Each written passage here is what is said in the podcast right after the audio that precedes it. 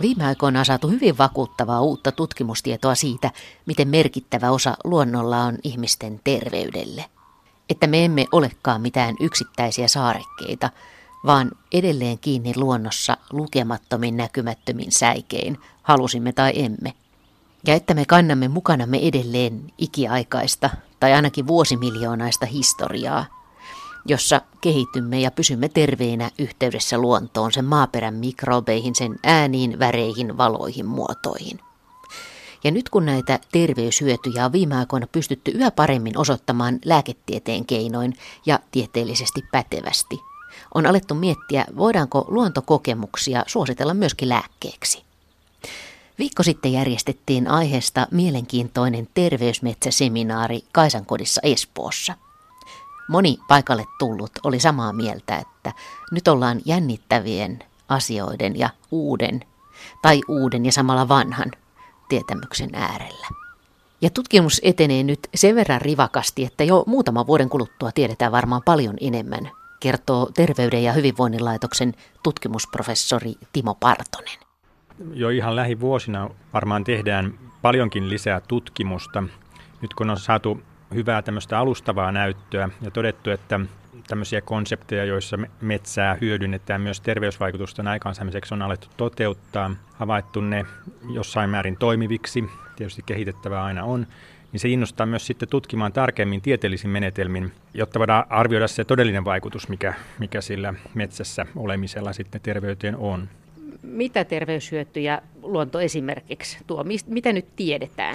No se tiedetään, että kun mennään metsään tai luontoon, ihmiset kokee sen ensinnäkin psykologisella tasolla rentouttavaksi, rauhoittavaksi, jollakin tavalla arkiympäristöstä irrottavaksi, luovat semmoisen hetken rauhan tunteen. Se näkyy tietysti myös siinä, että verenpaine jonkin verran laskee, siis voidaan lievittää tämmöistä kohonnutta verenpainetta, syke rauhoittuu, tämmöiset stressitasot verestä mitaten, esimerkiksi kortisolihormonipitoisuudet pienenevät, mikä tulkitaan merkiksi siitä, että stressi helpottaa.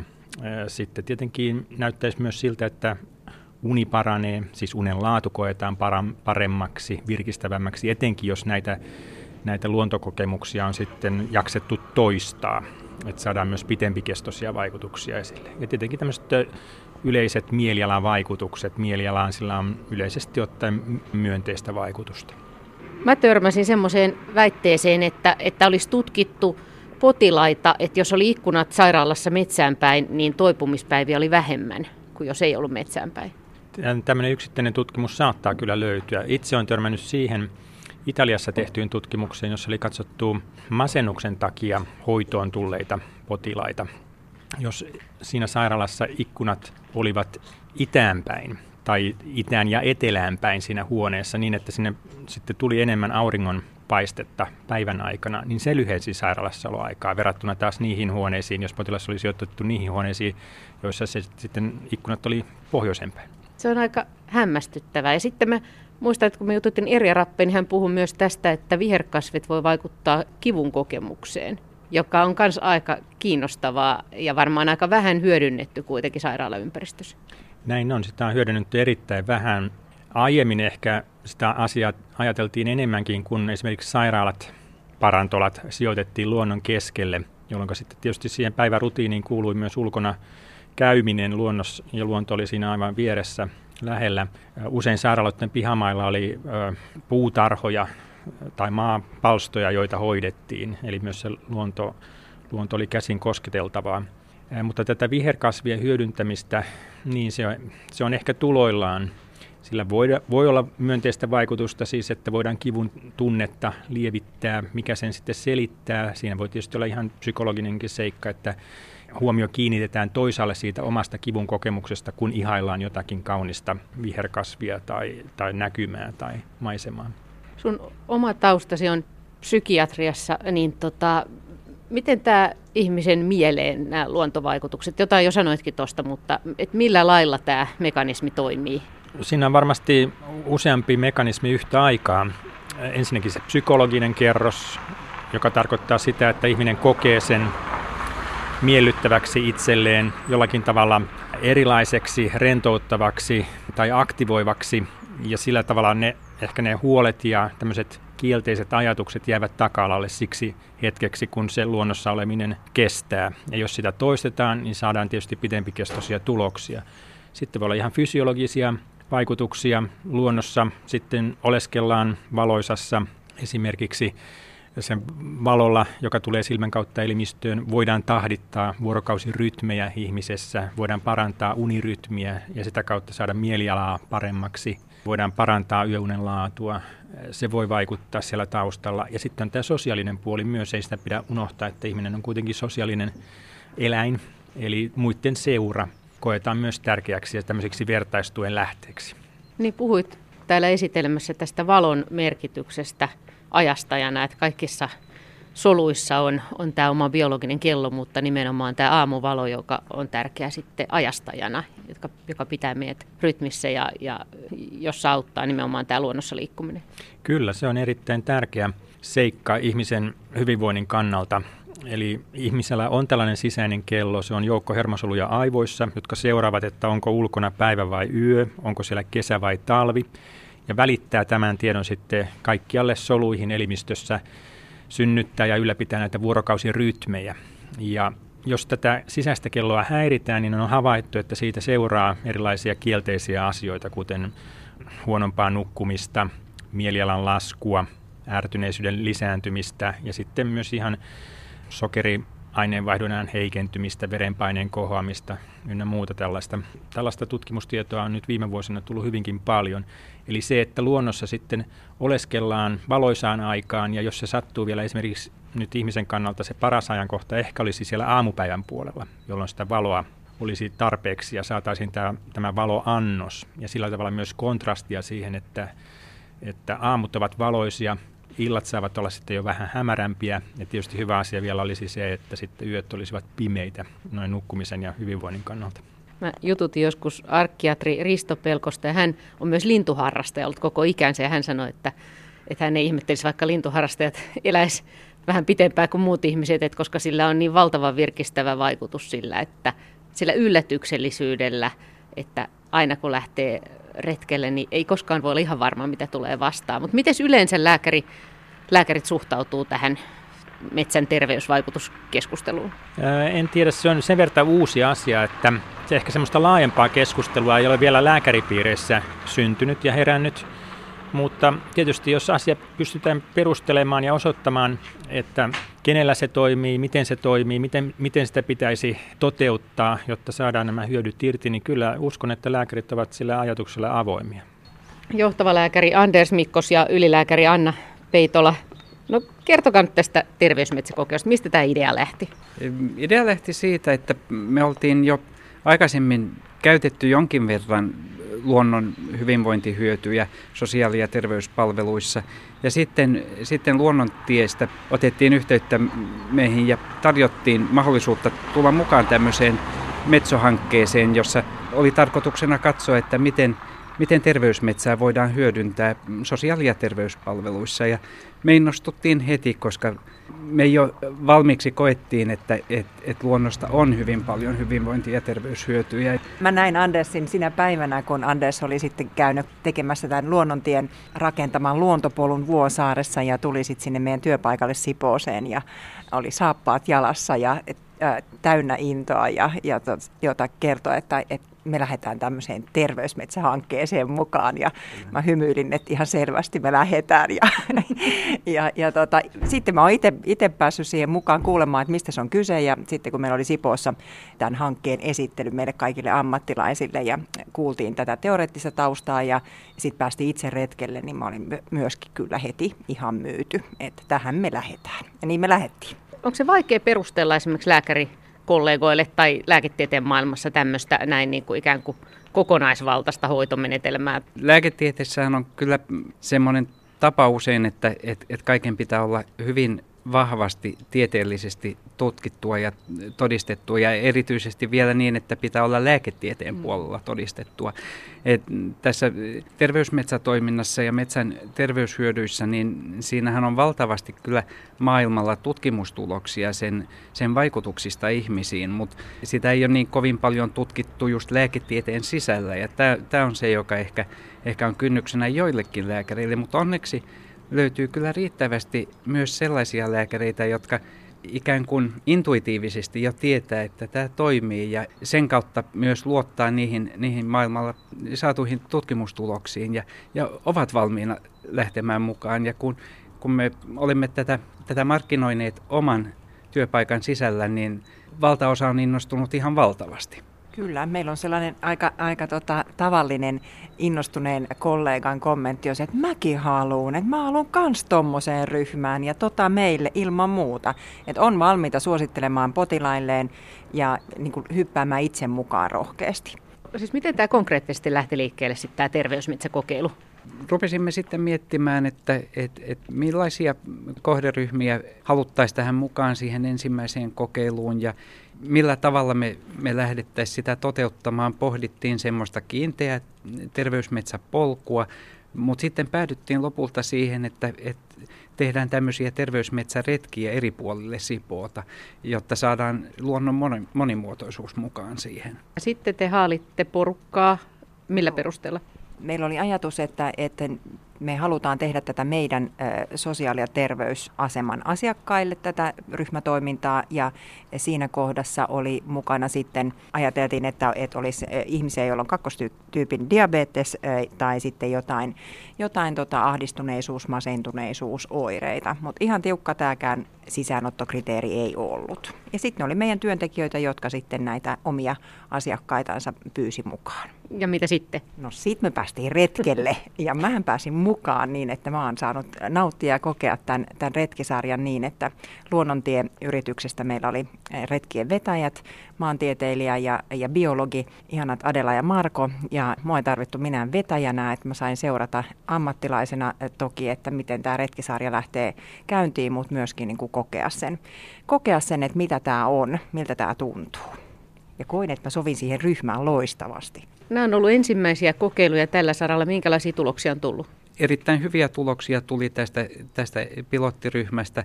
Tämä ei tietenkään ollut tieteellinen tutkimus, mutta, mutta palautteet olivat erinomaisia ja kun ollaan käyty läpi niitä vapaita palautteita, mitä ihmiset ovat antaneet, niin toi juuri se, sellaisia hyötyjä, mitä tavoiteltiin. Niin terveyshyötyjä kuin tämmöisiä aktiviteetti lisääntyi ja, ja ihmiset huomas luonnon vaikutuksen ja rupesivat kertomaan siitä myös kavereilleen ja, ja näin. Eli juuri, juuri tämmöisiä toivottuja. No miten sanoin, kun sä olit siellä reissulla, niin näit sä siellä niin kuin ihmisissä? Tai Joo. kuulitko kommentteja? Joo, kyllä mä koin, että se ryhmän oli sillä lailla hauska, että siellä sai olla siellä ryhmässä aika rauhassa itsekseen, että ei ollut kauhean niin kuin paineita siihen sosiaaliseen kanssakäymiseen, mutta että ihan siitä ryhmästä nousi eh, paljon tyytyväistä kommentointia ihan yksittäisten retkien jälkeen ja, ja sitten sen retkisarjan päätteeksi. Ja tosi erilaisia ihmisiä oli ja eri ikäisiä ja miehiä ja naisia ja monenlaisiin tilanteisiin ja, ja, ja tota, monenlaisille ihmisille, niin selkeästi se oli helposti saavutettavissa oleva ryhmä ja, ja sellainen konsepti, että se herätti halun mennä luontoon itse. Ja, ja siitä oli paljon puhetta, että, että kyllä tämä aktivoi ja kyllä tämä aktivoi katsomaan ympärilleen ja kyllä tämä aktivoi mua, mua menemään arkenakin edes vähäksi aikaa siihen mun lähiluontoon. Ja Sipoossa erityisesti sipolaiset antoi palautetta siitä, että vaikka he on asuneet ikänsä Sipoossa, niin he ei ole löytänyt näitä paikkoja. Tuliko teille itselle, niin kun, kun lähditte tähän hankkeeseen mukaan, niin tuliko tässä jotain yllätyksiä? Onko tullut vastaan jotain ihan uutta, mitä ette osannut ajatella? Mulle tuli ainakin tämän paljon hauskempaa vielä kuin mitä mä ajattelin ja paljon monipuolisempi tämä luonnon hyvinvointi ja terveysvaikutukset kuin mitä mä osasin niin kuin lääkärinä ajatella. Et mua on kovasti avartanut se, että mä oon saanut keskustella näiden hankkeessa mukana olleiden ihan muiden tahojen kanssa. Et mä oon tosi onnellinen, kun mä kuuntelen, että miten paljon näitä asioita ajatellaan metsähallituksessa ja miten niin kuin maankäyttöpuolella pohditaan tämmöisiä asioita. Ja iloitsen, kun kuuntelen maantieteilijän niin kuin pohdintoja erilaisten paikkojen merkityksestä ja niin oppinut valtavasti en tiennyt etukäteen, että, että niin avartaa näin paljon omia näkemyksiä. Se, mikä oli ehkä minulle eräänlainen yllätys oli, oli se, että kun, kun tätä ruvettiin miettimään ja tästä ruvettiin keskustelemaan, niin huomata, että, että miten, miten laajoille kohderyhmille tämä sopii ja miten, miten monessa ihan lääketieteellisessäkin sairaudessa siitä on hyötyä ja miten monenlaisissa elämäntilanteissa muuten siitä on hyötyä. Sipoolainen Veikko Lindel, kerro vähän tästä terveysmetsäkokeilusta, jossa olet ollut mukana. Miten, miten lähdit tähän mukaan? Minä lähdin mukaan, kun, kun diabeteshoitaja pyysi ja, ja tota, kun metsä on mulle ihan tuttu muutenkin, niin totta kai mä lähdin mukaan. Ja en mä ajatellut sen, sen kuin, mutta kun vastasin, että juu, juu. No tuntuuko se hassulta, että lääkärin määräyksestä metsää? Ei ollenkaan, ei ollenkaan, eikä se ole mikään määräys. Se oli vaan kysellä, että voisinko mä lähteä mukaan. Sinä olet pienestä pojasta liikkunut metsässä vai? Niin pienestä kuin mä muistan. Ihan ehdottomasti metsissä ja pelloilla. Siellä oli isot pellot siinä Hiekkarin ja Rekolan välillä. Minkälainen tämä terveysmetsäkokeilu sitten oli? Mitä siinä tapahtui käytännössä?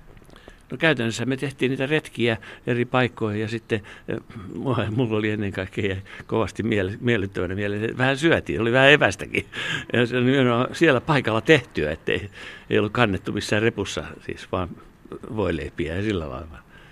Tuntuuko se siltä, että homma toimii sinun kohdalla tai muiden kohdalla? Kyllä, se ainakin mun kohdallani toimi ja toimii koko ajan, niin kuin sanottu, kun mä kuljen koko ajan koirien kanssa metsässä. Mitä sinä saat sieltä? No esimerkiksi mun jalkani, mulla on siis nivelrikko polvessa, niin jalka toimii, kun mä kuljen siellä vähän ylös alas mäkiä ja niin poispäin. Niin eh, kun mä vaan muistan varoa, että mä taivuta sivuttaen päin jalkaa, niin se, se toimii. Se, se, ei, se ei ole tullut pahemmaksi. No mitäs muuta yleensä, totta kai siellä mieli virkistyy. Ja sitten sieltä saa syksyllä marjoja ja sieniä. Se on myös tärkeää. No onko, onko siellä joku erityisen hieno paikka, mihin meet esimerkiksi? No meillä on koirien kanssa tämä vakio reitti. Koirat kulkee edellä ja minä kuljen perässä. Ja tota, Mutta kyllä siellä on, siellä on muutamia semmoisia kallio, kallioseinämiä, jotka on siis jääkauden, jääkauden aikana syntynyt. Vesi on ja jäät ja mitä kaikkea se on mukanaan vienyt, niin on tehnyt tämmöisiä tasaisia, hyvinkin korkeita seinämiä. Kyllä ne on hienoja.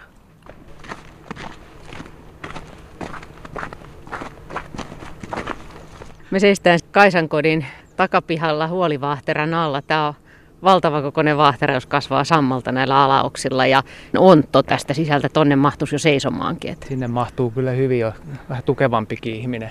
Tuossa tota, niin jos missä, niin kyllä olisi luonnon sisällä ja saisi tota, niin sekä psykologisia että fysiologisia hyötyjä ja suojan tunteet. Taatte nyt puun sisään. Niin toi, on, kyllä, toi houkuttaisi nyt vähän menemään sinne kieltämättä tullaan tänne suojaan.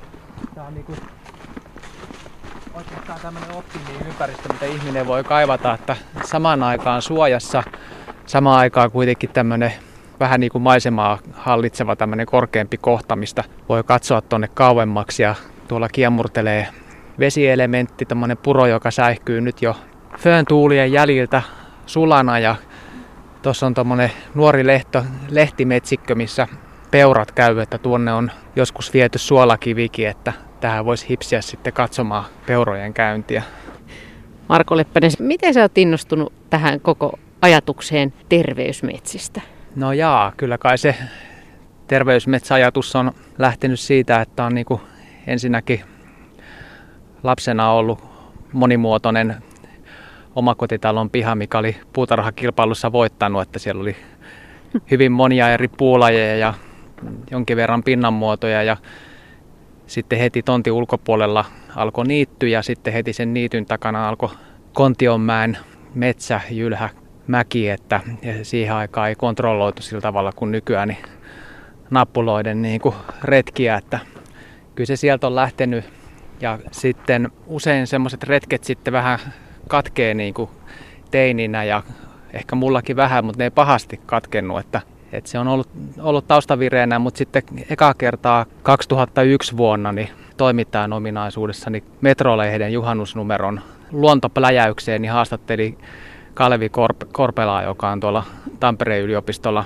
tosi pitkän linjan tutkija näissä luonnon hyvinvointivaikutuksissa, niin silloin mä ekaa kertaa 2001 niin kuulin, että että, että luonnon niin kuin vaikutuksia ihmiseen siis on ihan mitattu ja se oli tosi inspiroiva tieto. Ja sieltähän se jäi sitten kytemään, että tarina jatkuu eteenpäin sitten erilaisiin polveiluin, että saaristovaihetta mulla on ollut ja semmoista elämäntapaa, missä lämmitetään puulla ja juodaan kaivovettä ja sitä on huomannut, että siitä vaan tulee niin kuin hyvä olo ja ei niin usein sairastu. Ja tähän on ehkä sitten myöhemmin tullut selityksenä tämä, mikä varmasti lähivuosina vielä nousee merkittävämpään rooliin keskustelussa, niin luonnon antama mikrobipommitus, että nyt aivan uusi tämmöinen 2015, mitä YK on katsauksessaan sanonut, niin on tämä, että ihminen on niin kuin ekosysteemi.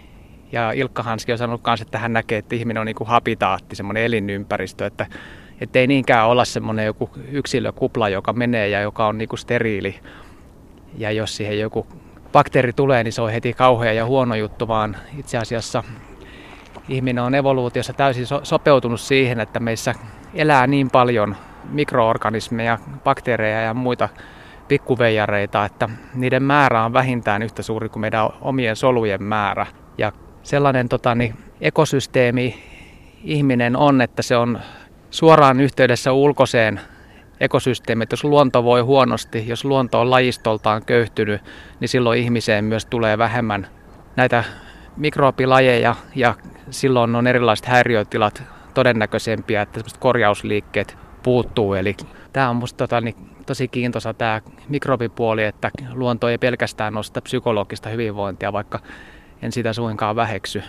Ilkka Hanski ja Tari Haahtelan yhteistyö, biologia, lääkäri on aika uranurtavaa ja toivottavasti ehkä semmoista tullaan näkemään jatkossa lisää, kun ruvetaan puhumaan näistä luonnon terveysvaikutuksista. Joo, tämä tota, todellakin niin on ihan luonteensa puolesta niin hyvin tämmöinen poikkitieteellinen, että ei mikään yksi tieteen ala niin voi eikä kannata sitä niin kuin omia sitä asiaa, että se, se kuuluu niin kuin monille ja se kuuluu varmaan myös sosiaalitieteille, että myöskin näkisi, että mitä vahvemmin tieteen ja taiteen liitto, että taidehan on tuonut luontoa semmoisten ulottuville, jotka ei välttämättä muuten pääse ulos. Että sinä olet ollut, Marko Leppänen, mukana siinä terveysmetsäkokeilussa, jossa Sipoon terveyskeskuksen asiakkaita vietiin metsään. No kerro vähän siitä, miltä se tuntui viedä ihmisiä niin kuin tälle terveysmielessä metsään. Teillä ei ollut valkoiset takit päällä? Ei, että siellähän oli yleensä lääkäri mukana, mutta lääkärikin oli, kuten hän on itse sanonut, niin kaksoisagentin roolissa, että oli, oli niin kuin uncover siviilikuteissa, mutta metsäänmenohan on sillä tavalla rajoja kaatavaa ja mukavaa ja rentouttavaa, että, että jos olisi pitänyt mennä terveyskeskuksen asiakkaiden kanssa niin jonnekin neljän seinän sisään jotain niin kuin sepustamaan, niin se olisi ollut aika painostavaa ja tuntunut ehkä tukalalta, mutta se, että luontoon menee, niin siellä kyllä ensimmäisestä kerrasta alkaen suljo jäykkyys aika lailla, että mentiin Sipoonkorpeen, Sipoonkorven kansallispuistoon semmoiselle salaiselle presidentin leirille. Että siellä on puisto on avattu, niin on presidentin käyntiä varten perustettu semmoinen leiripaikka, mitä ei ole merkattu mihinkään karttaa. Ja sinne mentiin ja siellä sitten puhuttiin, että millaisia paikkoja ihmiset on kokenut itselleen niin kuin tärkeiksi luonnossa ja sieltä haettiin niin kuin mielipaikat ja sitten siitä alkoi niin kuin retkikerrat rullaamaan, että mentiin tarkoituksella aina erilaisiin paikkoihin, että kussakin paikassa sitten oppii tunnistamaan sitä, mitä, mitä itse kaipaa. Että, mutta mulla on niin vaan myönteiset kokemukset terveysmetsäretkistä, että soisin, että se on semmoinen hyvin kustannustehokas malli, joka on valmis käyttöön otettavaksi muissakin kunnissa ja vaan tota tiettyä vastuullisuutta siihen järjestämiseen, että on huomioitu asianmukaiset meiningit ja turvallisuus, niin mikä siinä sitten käyttöön vaan. Sä oot kirjoittamassa kirjaa myöskin terveysmetsistä, niin minkälainen metsä on ihmisten mielestä erityisen hieno tai minkälaisia elementtejä semmoisessa hyvässä terveysmetsässä on? No se on yleensä tota vaihteleva, että se on laajalti havaittu, että semmoinen metsä koetaan mieluisampana, missä on niin kuin erilaisia kasvutyyppejä, erilaisia puulajeja ja pinnanmuodot on oleellisia. Se, että tulee maastoon tiettyä mysteeriä, välillä kavutaan kukkulalle ja avautuu eteen niin kuin näköala ja sitten taas laskeudutaan johonkin. Aina oikein tiedä, mitä seuraavan kumppaneen tai mutkan takana on. Että se semmoinen mysteeri luonnossa, se pitää yllä sitä jatkuvaa halua niin kuin mennä vielä ton kulman taakse ja vielä ton mään niin kuin harjalle. Vesielementti on, on aika oleellinen, että jo pienikin vesielementti niin kuin puro, niin tuo hyvinvointivaikutusta. Sitten kauneus, esteettisyys on se, mitä tutkimuksien mukaan haetaan luontoretkeltä, että se toivotaan, että se olisi aika ehyttä se luonto, että siinä ei niinku näy, että siinä olisi just niinku, olisi muutama hehtaari kantoja revitty maasta tai semmoista. Ja sitten mahdollisuus eläinhavaintoon on, on merkittävä, että niin kuin tämäkin paikka, mihin oli tuotu se suolakivi just sen takia, että peurat tulisi tuonne ja niitä voisi hämärissä nähdä, niin se on, se on hyvin kiehtovaa ja jännittävää. Ja, ja sitten riittävä laajuus, se, että se metsä ei ole heti niin kuin loppumassa kesken. Sitten on niin kuin hyv- hyvät polut, mutta mielellään kuitenkin ihan semmoiset luontaiset, spontaanisesti syntyneet kinttupolut. Ja näitä on 30 näitä tunnusmerkkejä, mitä ollaan laadittu tutkimuskirjallisuuden ja muun perusteella, mutta siis myös tulielementti, se, että päästään pitämään nuotiota, se on tämmöinen toissijainen elementti, mutta kuitenkin hyvin oleellinen, että tämä vanha kreikan kielen sana fokus niin tarkoittaa tulisijaa.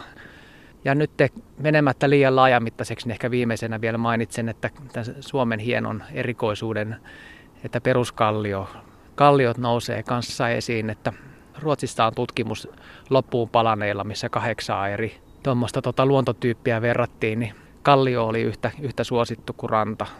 Viimeinen kysymys. Tuntuu, että tässä on aika paljon nyt tapahtumassa ja on tapahtunut viime vuosina, että, että on herätty tähän näihin luonnon terveysvaikutuksiin. Luuletko, että tästä tulee myös uusi apu luonnonsuojeluun? Ihan varmasti tulee sen verran tiukkaa näyttöä siinä, varsinkin siinä mikrobipuolella siitä, että köyhtynyt luonnonympäristö aiheuttaa näitä tulehduksellisia sairauksia, mitkä on yhdistetty siis ei mihinkään pelkkää allergia ja astmaa, vaan, vaan kaikenlaisiin niin kuin metabolisiin oireyhtymiin ja Alzheimereihin ja masennuksia ties mihinkään. Että, että se, että ihan selkeästi ollaan ruvettu havaitsemaan korrelaatiota sillä, että jos luonto voi hyvin, niin silloin ihminen, ihminen voi hyvin, sen terveys on todennäköisemmin kunnossa. Ja sitten päinvastoin, että jos luonto voi huonosti ja on köyhtynyt, niin silloin ihmiset alkaa ihan laajoissa väestömittakaavoissa niin kuin sairastumaan. Niin, niin jos ei ihminen niin kuin muuta niin kuin ajattele tai ei ajattele niin kuin luontoa, että se olisi mitenkään itseisarvo, niin, niin kyllä se nyt jossain vaiheessa rupeaa sitä miettimään, että kannattaako sahata oksaa itsensä alta.